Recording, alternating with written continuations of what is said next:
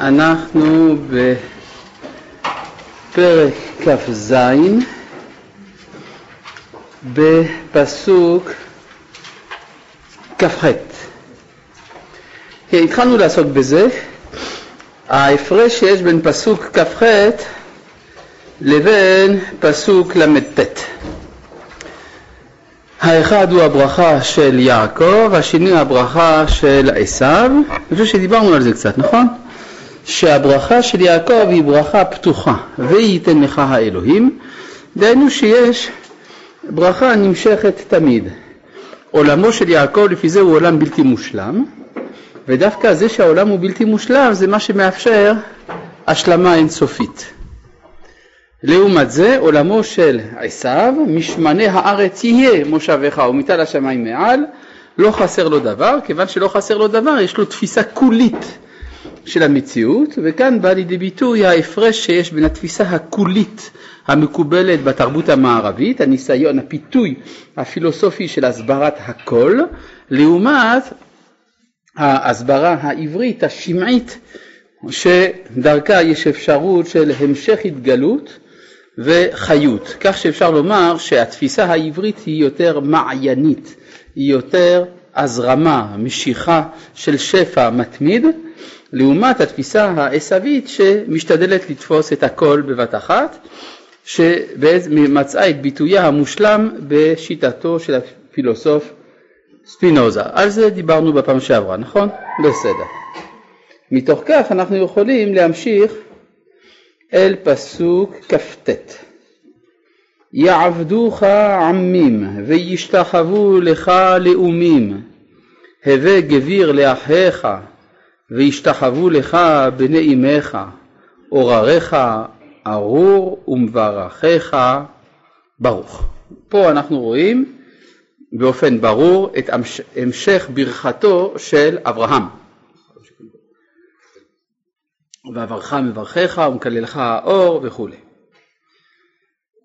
ויהי, כלומר פה נותן לו גם עוצמה, אפשר לומר, עוצמה פוליטית, יעבדוך עמים, ישתחוו לך לאומים, גם הוא נותן לו עוצמה רוחנית, עורריך ארור ומברכיך ברוך. כלומר בעצם כאן נקבע שזרע יעקב תופס את המקום המרכזי בהיסטוריה. ויהי כאשר קילה יצחק לברך את יעקב, ויהי אח יצו יצא יעקב מפני יצחק אביו, ועצב אחיו בא מצדו.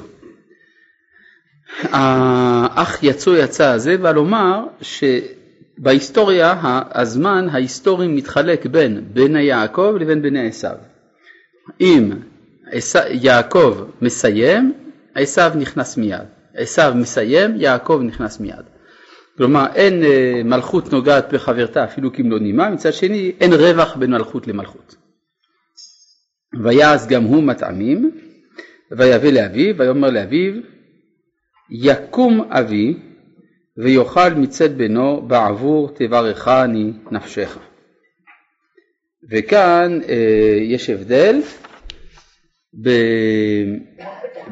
בפסוק אה, ויבוא אל אבי ויאמר אבי, כן בפסוק י"ח נאמר ויבוא אל אבי ויאמר אבי, הוא לא אומר את כל מה שיש לו לומר, זה, שוב זה אופייני, אצל, אבי, אה, אצל יעקב אז הוא קודם כל אומר אבי, הוא אומר הנני, עשיתי מה שאמרת, עכשיו עשיתי לך מטעמים, עכשיו תברך אותי, כן בדיוק לפי הסגנון של ההמשכה הבלתי מושלמת, מה שאין כן אצל עשיו אי אפשר לטעות, מראש אתה יודע הכל.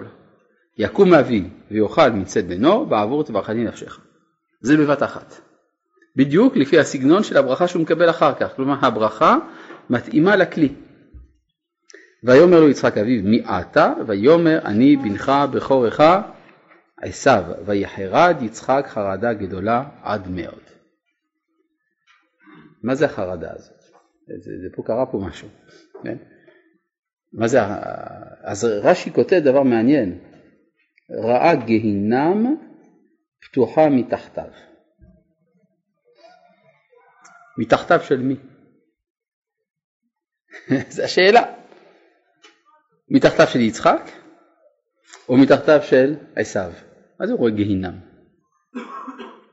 כן? כלומר הוא רואה שיש פה מישהו שכשהוא נכנס הוא מביא את הגיהינם איתו. הרי לפני כן הוא אמר ראה ריח בני כריח שדה אשר ברכו השם. ריח ריח של גן העדן. עולמו של יצחק הוא עולם המוחלט. הוא איננו מכיר את העולם הזה, כתוב ותכהנה עיניו מרעות, אז הוא לא רואה מה שקורה בעולם. הוא אדם מוחלט, אז הוא רואה או גיהינם או גן עדן, זה מה שהוא יודע. והוא רואה שיש אחד שמביא את הגן העדן, ראה ריח בני, כריח שדה אשר ברכו השם, והוא רואה גם אחד שמביא את הגיהינם איתו, זה מה שהוא רואה, כן. למה דווקא הוא רואה עכשיו את זה? כי עכשיו הוא נכנס. לא, מדובר פה במעמד מיוחד מאוד, המעמד של המעבר הברכות, שזה המעבר מדור לדור, הענקת ההמשכיות. אז נעשים דברים מהותיים באותו רגע. כן, לא כל הזמן. כן, מה אתה אומר? למה הוא רואה את הגיהינם עם עשיו? מסיבה פשוטה, מתברר שאין לעשיו חלק לעולם הבא. כלומר בעולמו של עשיו יש רק גיהינם. וזאת הסיבה שזרע עשיו עשו את הכל כדי להמציא תיאולוגיה שתציל אותם מגיהינם. הרי לפי התיאולוגיה שהמציאו הרומאים, כל בני האדם יש להם חלק לגיהינם, אבל אם יש נס, יש להם חלק לעולם הבא. אבל בישראל זה הפוך. כל ישראל אין להם חלק לעולם הזה, יש להם חלק רק לעולם הבא. אם קורה נס, יש להם גם חלק בעולם הזה, אבל זה נדיר, יהודים מעולם הזה זה דבר נדיר. כן, אז זה בדיוק מה שהרגיש עשיו, מה שהרגיש יצחק, שעשיו מביא איתו את הגיהינם, את הדאגה להמשכיות הנצחית, כן. הנוצרים הראשונים היו רומאים ממוצא יהודי, אתה צודק, זאת אומרת אנשים עם מנטליות רומאית, יוונית, והם היו ממוצא יהודי, אבל הם, איך אומרים, הם, הם עברו ליד הבית מדרש פעם, אבל בעיקר הם למדו באוניברסיטה של אתונה. רואים את זה גם למשל אצל פאולוס, כן? אצל פאולוס אנחנו רואים השפעות מעולם רוחני שונה לגמרי מן היהדות. רואים שהוא לא הבין כלום ביהדות. הוא הסתכל על היהדות בעיניים יווניות. אגב, הנוצרים בעצמם אומרים את זה. כן. השאלה היא יותר על ישו, כן? איך יכול להיות שישו אה, פיתח אה, עמדה כזאת?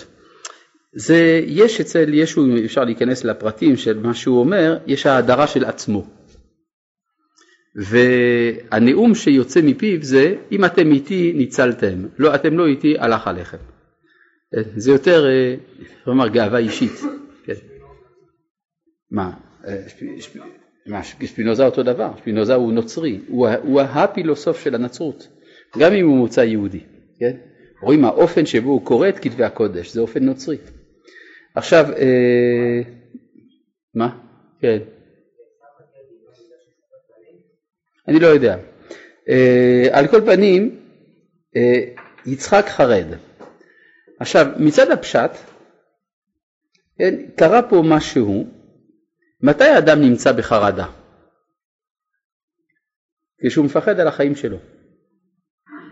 אז אולי הכוונה, ויחרד יצחק חרדה גדולה כשהוא הבין מי זה עשיו, אז הוא התחיל לפחד, שמה יקרה?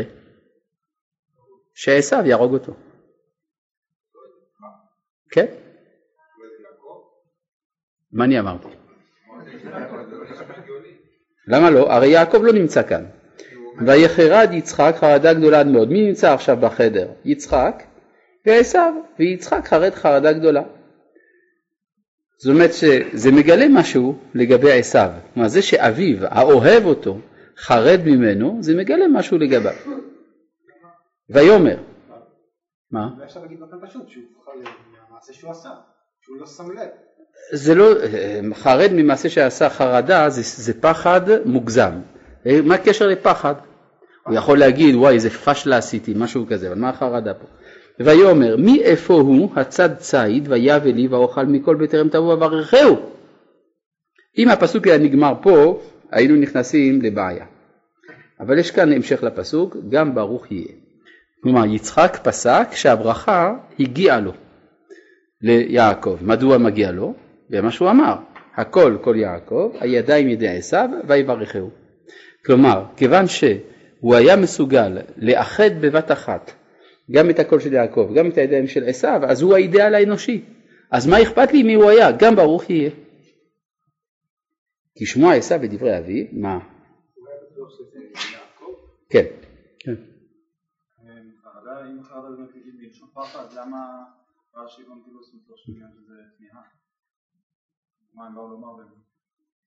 אונקלוס תרגם שזה מלשון תמיהה, תבהה, נכון? תבהה רבה. תגיד לי, מה זה תבהה? לשון תמה. מה זה תמה? דבר שאין לו פשר. זה עולם ללא משמעות, כמו והארץ את התוהו, שרש"י גם כן שם מסביר מלשון תמיהה, שאדם תמה על בואו שבא. עולם של תוהו זה עולם ללא תכלית. אז זה בדיוק מה שמתברר. לכן אחר כך כשהוא אומר ראה גינם פתוחה תחתיו זה רק פירושה כמפרש, הוא מפרש את דברי אונקלוס. כן. ויאמר מי איפה הוא הצד ציד ויבא לי ואוכל מכל בטרם תבוא ואברכהו גם ברוך יהיה. כי שמוע עשיו ודברי אביו ויצעק צעקה גדולה ומרה עד מאוד ויאמר לאביו ברכני גם אני אבי. ויאמר בא אחיך במרמה ויקח ברכתך. ויאמר אחי קרא שמו יעקב ויקבני זה פעמיים. את בכורתי לקח והנה אתה לקח ברכתי המילים האלה, כבר דיברנו על זה, מסגירות את, את צדקתו של יעקב. כלומר, אם בעצם עכשיו אתה מגלה דבר שיצחק לא ידע, שאתה מכרת את הבכורה שלך ליעקב, אז אם כך מתברר שמן הדין הגיעה לו הברכה, כי יצחק התכוון לברך את הבכור. מאחר והבכורה כבר נקנתה, אז באמת הברכה הגיעה ליעקב. אז בעצם פיו של, עשיו מסגיר אותו. מצאנו דבר כזה, כן, רבי נחמן ברסלב אומר שאין אדם נידון עד שהוא לא דן את עצמו. כמו שמצאנו למשל בדוד המלך, שכאשר בא אליו נתן הנביא, עושה לו את משל כבשת הרש, ואז אה, דוד אומר, מה, דבר כזה, בן מוות האיש, ואת הכבשה ישלם ארבעתיים. ויאמר לו נתן, אתה האיש. זהו. זאת אומרת, עד שהאדם לא דן את עצמו, לא דנים אותו. אז גם פה, דוגמה לזה, עשיו דן את עצמו. ויאמר, הלא הצלת לי ברכה. כלומר, מה שעשיו מבין זה שהברכה של יעקב, למרות שהיא מגיעה לו, איננה כוללת את כל הברכות. כלומר, אפשר לומר שאצל עשיו יש מחשבה כזאת, שאם רק יעקב יקבל ברכה, העולם לא יעמוד. יש לו אחריות לעשו. הוא מרגיש אחריות על העולם. לכן הוא אומר, אני חייב לקבל ברכה כדי שהעולם יעמוד. כי הכוח של עשו זה הכוח של העולם הזה. הנה איך אומר המהר"ל, עשו בגמטריה שלום, כי הוא האחראי על השלום ועל המלחמה בעולם. הוא קובע אם יהיה שלום או יהיה מלחמה, הוא כופה את השלום איפה שהוא רוצה, איפה שהוא רוצה שתהיה מלחמה יש מלחמה, זה התפקיד שלו. לכן הוא אומר ליצחק, אי אפשר, זה לא אחראי להשאיר את כל הברכות אצל יעקב. הוא יעביר את כל התקציבים לישיבות, אבל מה יהיה עם העולם? ויאמר, לא עצלת לי ברכה. מה? יעקב לא קיבל את הידיים של עשיו. יעקב קיבל את הידיים של עשיו, אבל זה ידיים מזויפות, עוד לא ידיים אמיתיות. מה? כשיש תיקון כבר אין צורך. כן? לכן באמת לעתיד לבוא נגמר עם עשיו. כן, מה אתה אומר?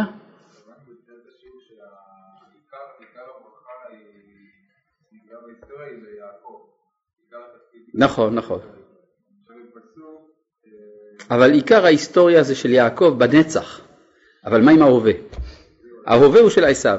ויען יצחק ויאמר לעשיו, הן גביר שמתיו לך ואת כל אחיו נתתי לו לעבדים, ודגן ותירוש שמחתי, ולך איפה מה אעשה בני? ויאמר עשיו אל אביו, הברכה היא אחת, אחת היא לך אבי, ברכני גם אני אבי, וישא עשיו קולו ויבק. הבכי של עשיו יש לו משמעות, יש אפילו מדרשים שעושים מזה הרבה עניינים, שהוא שפך הרבה דמעות עשיו באותו מעמד, ומילא נוד. ועד שיתמלא נוד זהה באותה כמות של דמעות של עשיו על ידי בני ישראל, עד אז לא תהיה גאולה. זאת אומרת, יש איזה מין טענה של עשיו נגד ישראל. מהי הטענה? הטענה היא שאנחנו לא יכולים לקחת ברכות כשצריך לברך את עשיו. עשיו נדרש לעולם הזה, ולכן הוא, הבכי שלו מביא לו ברכה נוספת. ויען יצחק, מה? כשהשם ישראל שניתן ליעקב, זה לא אומר שהוא אימץ התכונה עשווית באופן אמיתי? השם ישראל שניתן ליעקב, אתה שואל האם זה לא אומר שהוא הפנים את התכונה העשווית. ושהידיים כבר לא מזויפות. נכון, אתה צודק. מה? אז זה עדיין לא קרה. יפה, כלומר אתה גם שואל וגם משיב, יפה. יש לי עוד שאלה. שאלה אני צריך תשובה ואין לי את התשובה. ולמה כתוב אה, אה, גביר לאחיך לך בני אחת. אה, גביר ובני אמך. מה הבעיה? אחיך זה קרוביך, המילה אח בש- בשפה, בשפות השמיות, כולל בערבית, זה קרוב.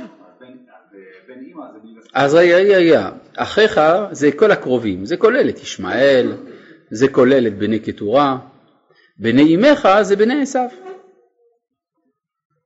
פשוט מאוד, פשוט מאוד.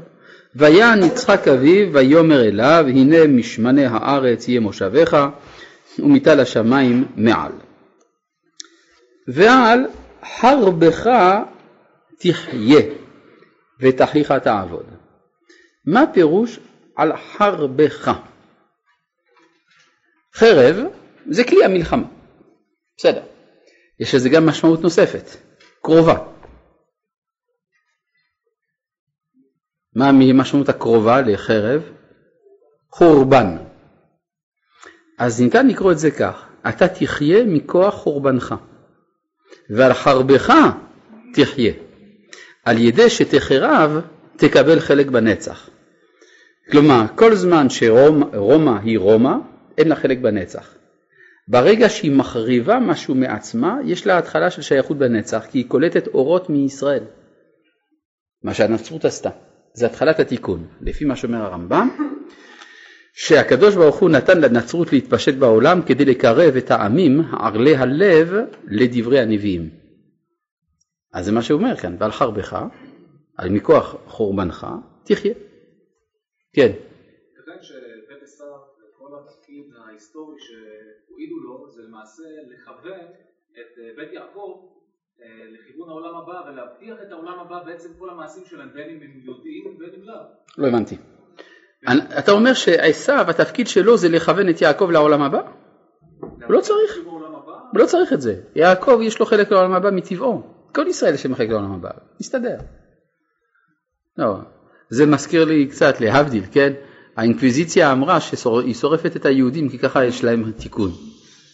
אנחנו מסתדרים גם בלי זה, טוב מאוד, לא צריך שריפה, הכל בסדר. כן, ועל חרבך תחיה ואת אחיך תעבוד, והיה כאשר תריד ופרקת עולו מעל צוואריך.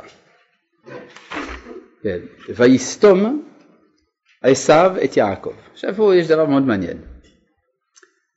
ויסתום עשיו, מלשון משטמה, את יעקב על מה? על הברכה אשר ברכו אביו. שאביו ברך את מי? את עשיו. כלומר הוא שונא את יעקב בגלל הברכה שהוא, עשיו, קיבל. כי הוא מבין שזו הברכה הזאת היא לא ברכה טובה. כי בסופו של דבר היא נותנת יתרון ליעקב. יש בגמרא במסכת סנהדרין שאלה ששאלו הרומיים את רבי יהושע. מעניין, יש שם הרבה שאלות ששואלים כל מיני אנשים את הרבנים, מאיפה אתם יודעים שיש תחיית המתים? ויש גם שאלה ששואלים הרומאים, והרומאים שואלים שאלה כפולה לרבי יהושע. הם שואלים אותו, זה רבי יהושע בן חנניה. רבי יהושע בן חנניה היה מצוי מאוד בחצרו של הדריאנוס הקיסר.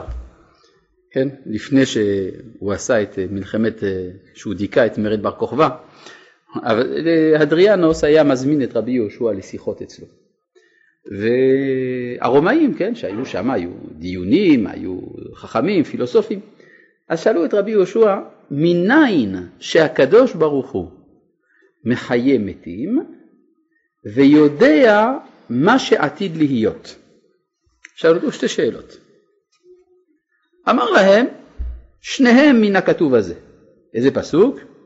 ויאמר השם אל משה, הנך שוכב עם אבותיך וקמה.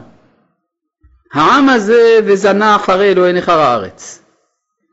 אז אם כן אנחנו רואים מהחצי הראשון שהקדוש ברוך הוא מחיה מתים, ומהחצי השני אנחנו רואים שהוא יודע מה שעתיד להיות. כן, אני חוזר. ויאמר השם אל משה, הנך שוכב עם אבותיך וקם, אם כן תשפוט תחיית המתים. המשך, העם הזה וזנה אחרי אלוהי נכר הארץ, אם כן יודע מה שעתיד להיות. אמרו לו, אה, זה שום דבר. אולי צריך לקרוא וקם העם הזה. לא הנך שוכב עם אבותיך וקם, אלא רק וקם העם הזה. אמר להם, נקוטו מהפלגה בידייכו. לפחות אם כך קיבלתם חצי, שיודע מה שעתיד להיות.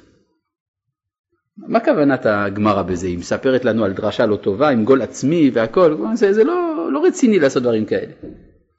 אלא כוונת הגמרא להסביר מה ההבדל בין ישראל לרומא. הרומאים יודעים לקחת אחריות על העתיד. אם הקדוש ברוך הוא יודע מה שעתיד להיות, משמע שיש משמעות להיסטוריה. וההיסטוריה הפוליטית כמובן, וכמה העם הזה, כן, מדובר משהו לאומי. זאת אומרת שעבור הרומאים האחריות על העולם זה דבר רציני. צריך לקחת אחריות על העולם. והם ידעו לעשות את זה יפה מאוד הרומאים. אבל אין תחיית המתים, אין תקווה. לא מוביל לכלום. אז יש להם ברכה שהם מתעסקים בעולם שבו הקדוש ברוך הוא יודע מה שעתיד להיות, אבל אין תקווה. לכן ויסתום עשיו את יעקב על הברכה אשר ברכו אביו. הברכה שהוא קיבל לא, לא נותנת לו תקווה. ולכן הרומאים היו צריכים לפנות לישראל כדי לקבל תקווה. כשהם שמעו שיש אלוהות בישראל הם אמרו איזו בשורה טובה. איך אומרים בשורה טובה ביוונית? אבנגיליון. כן, כלומר, זה, הם אמרו איזה בשורה, יש נוכחות אלוהית בעולם. כן, מה אתה אומר? נכון. כן, הוא רואה שאם יש ברכה ליעקב אז הוא יכול לקבל ממנה. כן.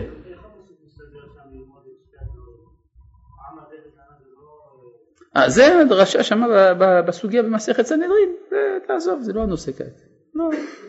כן, ויאמר עשיו בליבו, יקרבו ימי אבל אבי, ואהרגה את יעקב אחי.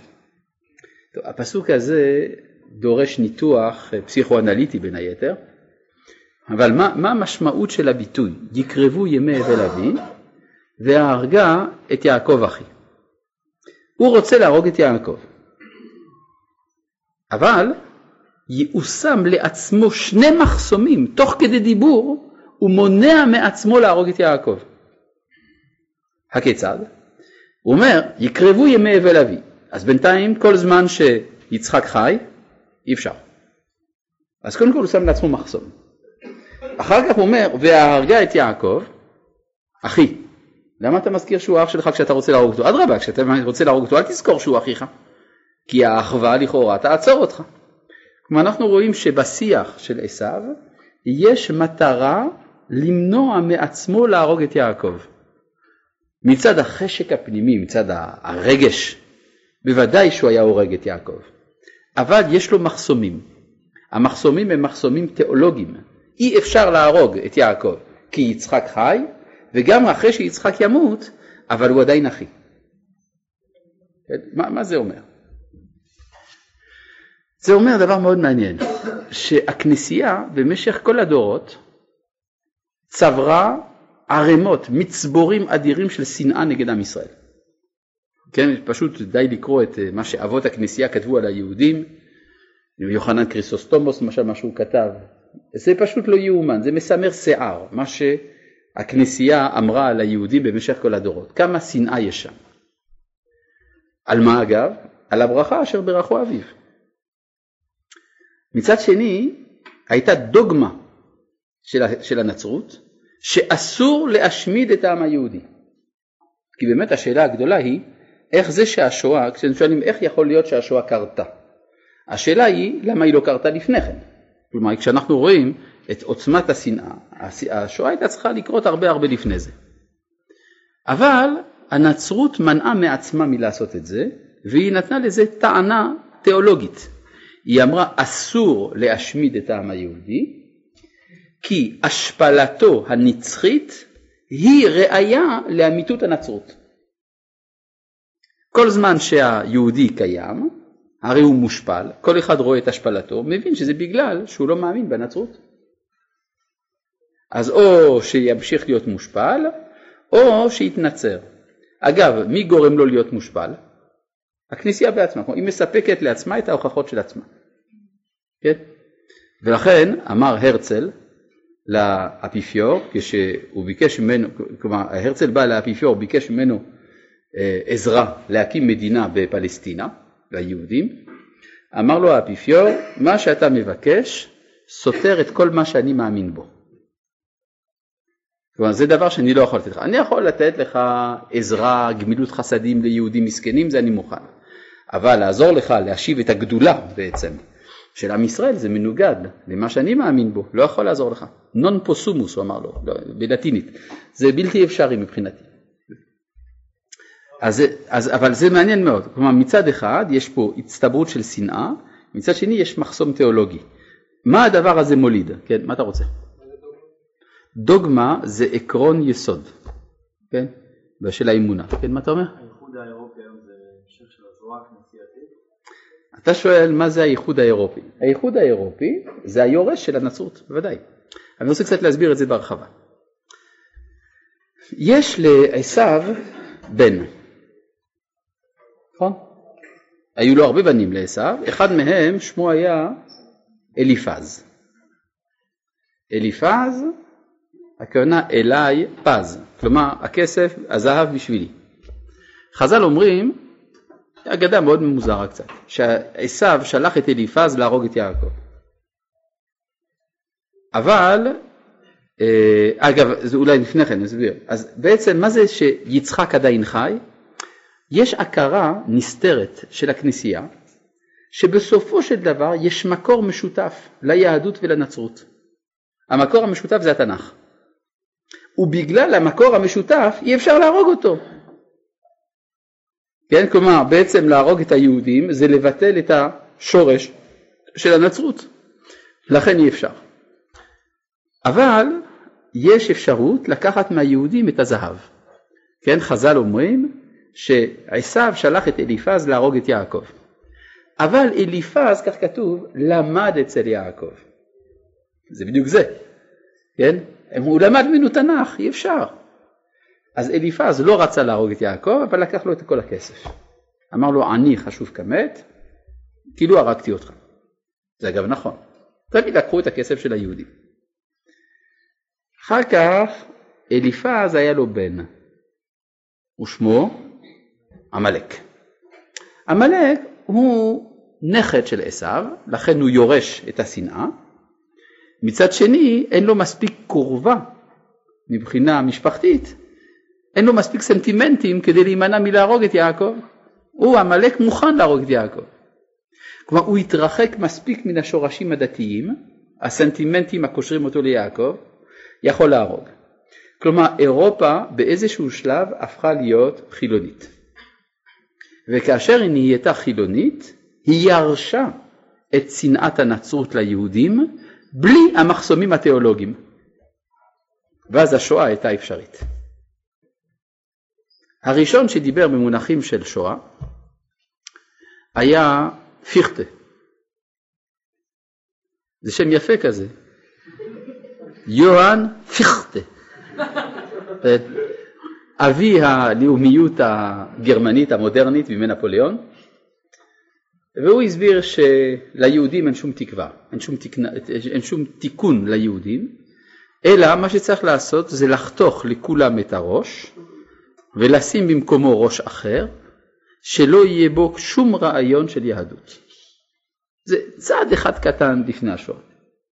אגב, היה קצת לפניו המייסד של אירופה החילונית. מי המייסד של אירופה החילונית? וולטר.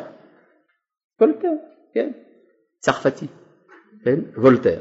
הוא המייסד של אירופה החילונית, והוא הראשון שמדבר במונחים של אנטישמיות מודרנית. הוא אומר כך, שנמאס כבר מהשלטון אה, העריץ של המלכים, צריך להביא שוויון לכל בני אירופה.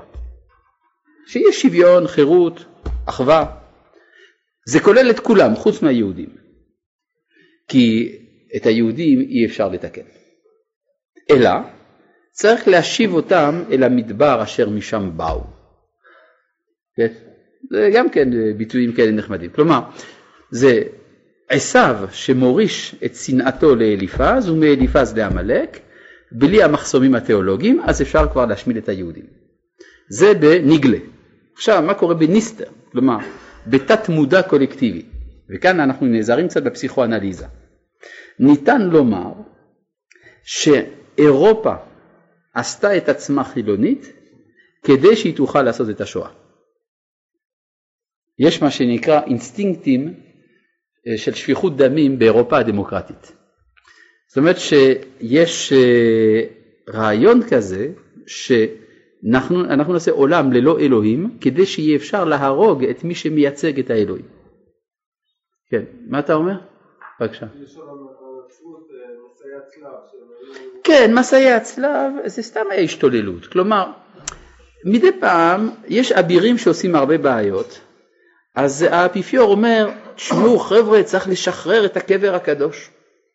ואז הוא אומר יאללה כולם הולכים, הורגים כמה טורקים, הורגים כמה יהודים בדרך וזה, זה בשביל קצת לשחרר קיטור.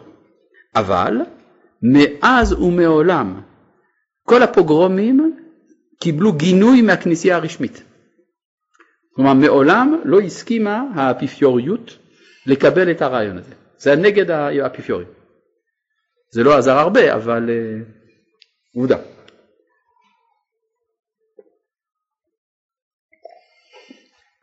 טוב, איפה אנחנו? אז זה, אנחנו רואים בכל המשפט הזה, אנחנו רואים הרבה מאוד יסודות של מה שהתרחש במשך הדורות, כן.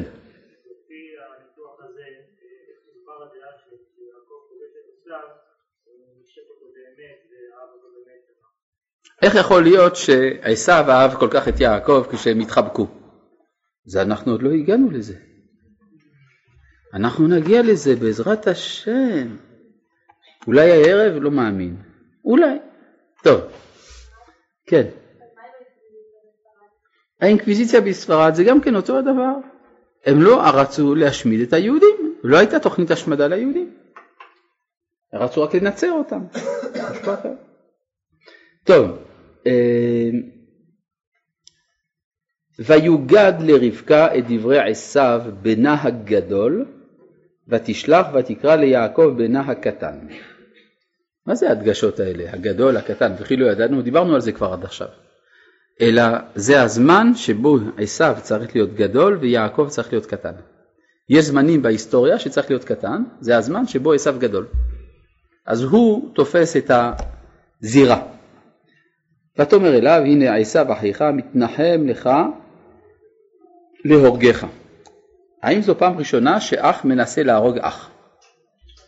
Hmm, לפי הסיפור המקראי נראה לי שהיה עוד פעם. אבל בפעם הראשונה שזה קרה, כשקין הורג את הבל, יש דבר אחד שלא קורה, ההתערבות של ההורים.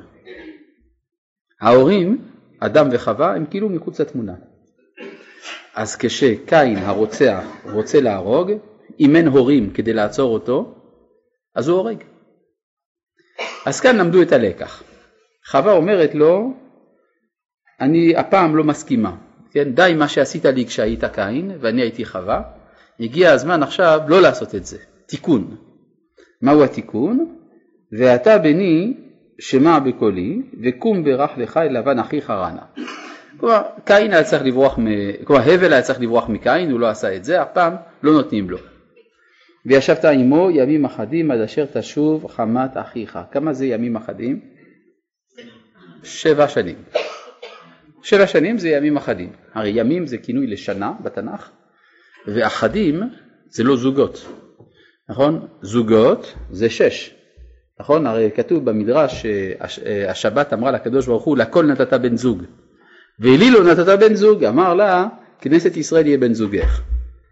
זאת אומרת שימים, צריך שימים יגיעו לאחדים, דהיינו לשבת, לכן זה שבע שנים.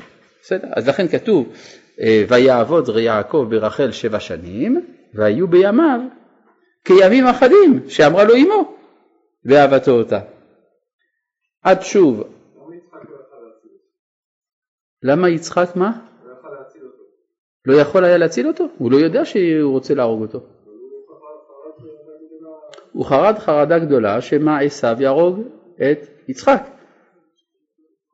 עד שוב אף אחיך ממך ושכח את אשר עשית לו ושלחתי ולקחתיך משם למה אשקל גם שניכם יום אחד. משמע שזה מה שקרה בסוף שהיא שקלה את שניהם יום אחד לפי הסיפור בירושלמי. כן מה אתה אומר?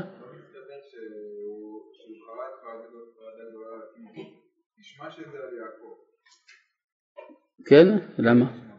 כן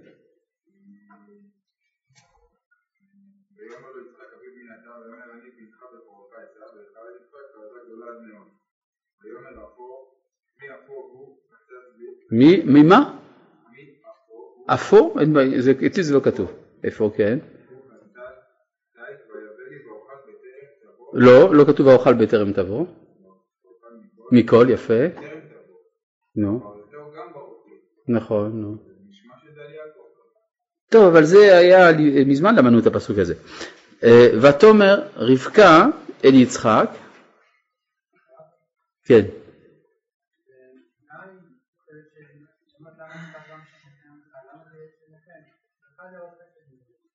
ברגע שאחד הורג את השני היא איבדה גם את הרוצח. ברור, כן.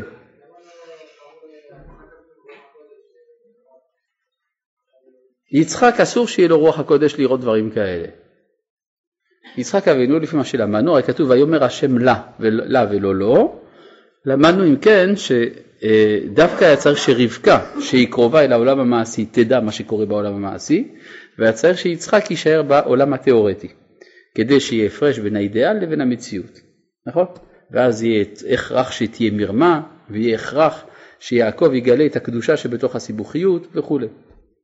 טוב, פסוק מ"ו, כן.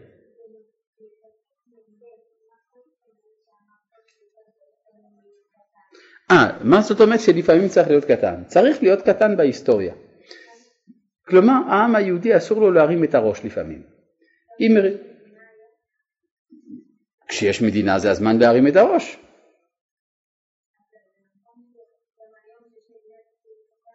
זה בדיוק הפוך מה שאני עניתי לך. כן. אה, פסוק מ"ו ותאמר רבקה אל יצחק קצתי בחיי מפני בנות חטא אם לוקח יעקב אישה מבנות חטא כאלה מבנות הארץ למה לי חיים? אז אנחנו כבר הערנו על זה שפסוק מ"ו איננו ההמשך של פסוק מ"ה נכון? אלא פסוק מ"ו הוא ההמשך של, אני אגיד לכם בדיוק, של פרק כ"ו פסוק ל"ה. אז לרגע תחזיקו את הדפים, תסתכלו בפרק כ"ו פסוק ל"ד, ויהי עשיו בן ארבעים שנה, ויקח אישה את יהודית בת בארי החיתי, ואת באסמת בת אלון החיתי, ותהיינה מורת רוח ליצחק ולרבקה. פסוק, פרק כ"ח פסוק מ"ו, ותאמר רבקה אל יצחק קצתי בחיי מפני בנות חטא. זאת אומרת, מה זאת אומרת מסידר? זה כך כתוב בפסוקים. אלא מה? אה, זאת אומרת שהיה אפשר לוותר על כל הסיפור שבאמצע, של גנבת הברכות וכולי, ולעבור ישר מהפסוק על נישואי עשיו לקצתי בחיי מפני בנות חטא. יותר מזה, אנחנו רואים שהתגובה של יצחק היא כאילו שלא קרה שום דבר לפני כן. ויקרא יצחק אל יעקב ויברך אותו ויצווהו ויאמר לו לא תיקח אישה מבית כנען. הוא לא אומר לו רגע מה עם הסיפור הזה של גנבת הברכה וזה לא יפה זה מה שעשית. או לפחות שיגיד לו, תשמע, מה שעשית כל הכבוד, אני בעד. כאילו שזה לא קרה. סימן שזה לא קרה בעולם הזה, אלא זה קרה בעולם העליון. כלומר, מה שמתרחש בזמן שיצחק אוכל את המטעמים, זה ספירת קיום אחרת לגמרי. אמרנו שיצחק הרי חי בעולם שבו הוא רואה או גן עדן או גיהינם. מתי זה? זה כשהוא בעולם העליון שלו.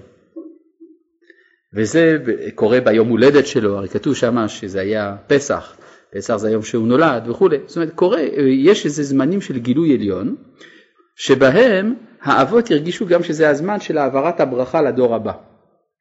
ולכן מה שקורה שם לא קורה כאן. אף על פי שהיסטורית בוודאי שזה קרה כאן. אבל מבחינתו של יצחק, אפשר לומר, זה כאילו בסוגריים. כן, מה מישהו רצה להגיד פה משהו? כן, מה? אה? יש פה קוף קטנה, זה נכון. זה המסורת, המסורת שפה יש קוף קטנה. כן. אם נגיד שכל הסיפור הזה נעשה בספירה אחרת, אני מבין שיצחק נמצא שם יעקב, ומה עשו נמצא שם? גם עשיו היה שם. בספירה אחרת, אבל הוא מאמין רק בעולם הזה. צריך להבין, השורש של עשיו הוא שורש גבוה מהשורש של יעקב. ככה למדנו, לא? לכן אה, גם יצחק רצה לברך אותו. כן, בבקשה. מה הפירוש של הקוף הקטנה? לא כתוב אצל פירוש, הנה הבעל הטורים אומר, קוף קטנה שראתה שעתיד לחרב הבית שגובהו קוף אמה. וקוף של ודרור כן לה גדולה, שביקש דוד על ההיכל שגובהו קוף אמה שלא יהיה חרב. כן. מה זה קוף? מה זה קוף? מה? זה חור, נכון, קוף של מחט, מה עוד? בגימטריה זה כמה? זה מאה, נכון. מה זה מאה? נא לפרק לי גורמים בבקשה. עשר כפול עשר, נכון? נכון. זה עשר בריבוע. לכן עשר זה עולם של שלמות, נכון? בעשרה מאמרות נברא העולם. עולם מושלם שבמושלם דהיינו מעוקב, דהיינו שיש לו שטח, זה הגובה של, המק... של המקדש. עכשיו, המקדש אין לו עמידה נצחית בעולם הזה, לכן הקוף היא קטנה. ומי מחריב את המקדש? עשיו, קצתי בחיי, קוף קטנה, פשוט מאוד. טוב, אה, ויקרא, אה, פסוק ב' קום לך פדנה ארם ביתה בתואל אבי אמך וקח לך משם אישה מבנות לבן אחי אמך. אז קודם כל רואים פה שליצחק יש הרבה ידיעות. הוא יודע שצריך להתחתן דווקא עם המשפחה ההיא. טוב, מאיפה הוא יודע? כי אברהם כבר עשה כך. דבר נוסף, הוא יודע שיש ללבן בנות. כן? מי הן הבנות? רחל ולאה. אז הוא כבר יודע שיש שם שתי בנות, ושיעקב צריך להתחתן עם אחת מהן. ומי יתחתן עם השנייה? עשיו. כלומר, ברור אם כן ליעקב, לנסוע ליצחק שיש לו שני בנים, והוא יודע שיש לעשו שתי בנות, שלבן שתי בנות, ומאחר והוא לא מרוצה מהנישואין של עשיו עם בנות כנען, ברור שהוא מצפה שעשו יתחתן עם האישה השנייה. מה שכתוב במדרשים שהיו הבריות אומרות שתי בנות לשני בנים, הבריות זה יצחק. בין יצחק הוא אומר, זה ככה צריך להיות. השאלה היא מי בשביל מי. זה באמת השאלה הגדולה. לכאורה היה צריך להיות יעקב לרחל, לאה לעשו, כן, ככה היו הבריות אומרות, לכן הייתה בוכה, עיני, עיני לאה רכות, שהייתה, שהיא לא רצתה ליפול בחלקו של עשו, אבל זאת האמת? הרי למה שיעקב התחתן עם רחל? ויש שיעקב הוא רק, הוא רק יעקב, נכון? אבל יעקב הוא באמת לא יעקב, הוא קנה גם את הכוח של עשו. ולכן יעקב צריך להפוך לישראל, לכן הוא צריך להתחתן עם המיועדת לעשו, עם לאה. ברור? עכשיו איך הוא השיג את הברכה של, של, של עשו? במרמה. אז איך הוא צריך לקבל את לאה? במרמה. במרמה. זה פשוט מאוד, זה הולך ביחד. זאת אומרת בסופו של דבר זה המשך של הסיפור. זאת אומרת בהתחלה יעקב לוקח באיזה טריק את הברכה, את הבכורה. יש לו טריק כדי לקנות את הבכורה. יש לו עוד טריק כדי לקנות את הברכה. ובסוף הוא לוקח גם את האישה של עשיו. כלומר, הוא בסוף לוקח לו את הכל, גם את אשתו של עשיו הוא לוקח, ובסוף הוא לוקח גם את כוחו כשהוא מנצח את המלאך. כלומר, הקנייה של השם ישראל עובר בארבעה שלבים. שלב חשוב, נישואי יעקב עם לאה. כן? ברור. מה? אז עכשיו שלום, השאלה משפטית לפני שבועיים, למה כשהרב הציג את יעקב שהוא עושה את זה בצורה עמומית כזאת, היא מוכלת, אז הרב אמר שמצד האמת זה לא כך. אז מצד האמת למה... למה זה נכון? אז הסברנו את זה, שהתפקיד של יעקב זה לגלות את הקדושה שבתוך הסיבוכיות, נכון? וזה מתחיל מהדיאלוג בצעירותם של יעקב ועשיו על הבכורה. כי מתברר בסוף שהוא צודק. אבל זה תחכה עד המאבק עם המלאך, אז נדע, נכון? וגם זה לא פשוט, פעמיים הוא נקרא בשם ישראל, גם בפנואל וגם בבית אל. למה פעמיים? טוב, נצטרך להגיע לפרשת וישלח. נשאר לנו כמה דקות, אולי נגיע לפרשת וישלח, אולי, נראה. כן, אה, פסוק ג' ואל שדי יברך אותך. ויפרך וירבך, והיית לי קל עמים. מי זה אל שדי? מי שנותן פריון. למשל בפרשת אה, וישלח, אני אל שדי פרא ורבה. כל מקום שיש הולדה, שיש מה שנקרא פריון, שמה נמצא אל שדי. ואל שדי יברך אותך. אל שדי הוא גם זה שנותן הבטחות, כן, ולא מקיים, זה מה שכתוב, וירא אל אברהם אל יצחק ואל יעקב באל שדי, אומר רש"י, אה, הבטחתי מבטחות ובכולם אמרתי אני אל שדי, ושמי השם לא נודעתי להם שהרי הבטחתים ולא קיימתי. זאת אומרת שם השם זה שם של הקדוש ברוך הוא בתור מקיים ברכותיו, הבטחותיו, אבל אל, בתור רק מבטיח הבטחות ולא מקיימם זה אל שדי. דהיינו שהוא הופך את יעקב לאחד מן האבות, ולאבות יש זכות אבות. מה פירוש זכות אבות? הזכות שיש להם על זה שהם הסכימו להיות אבות ולא להיות בנים.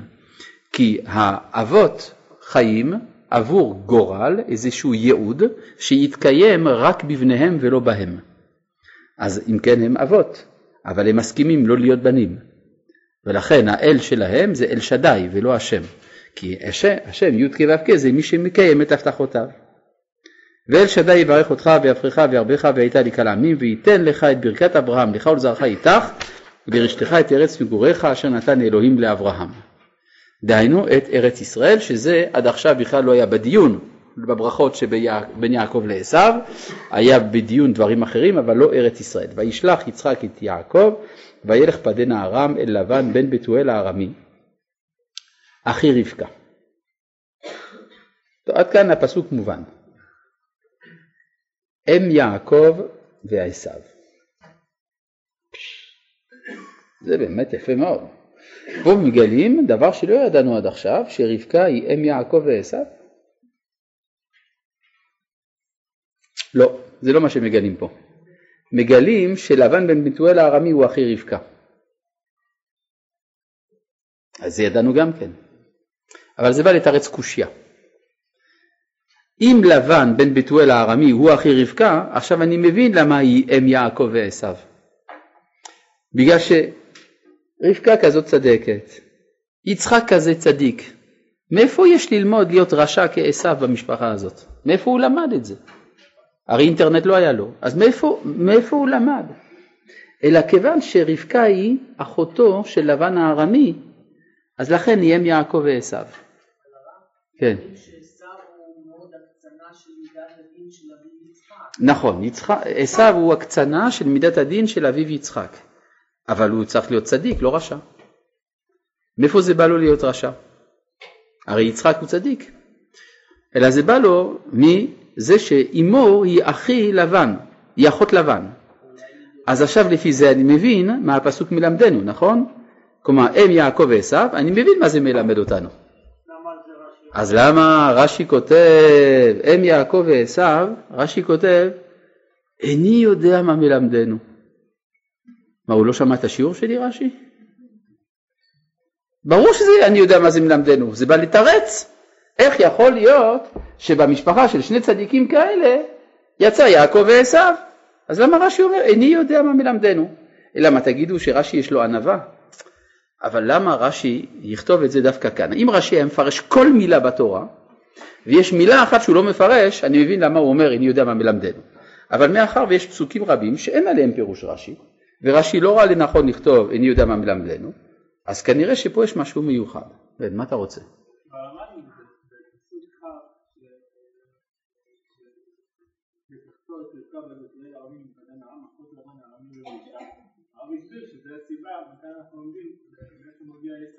איך אני ידעתי לפרש את זה שם? בגלל הפסוק הזה.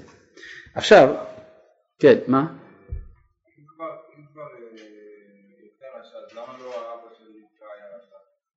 הוא גם היה. כתוב בן בתואל. כתוב בן בתואל. אה, כן.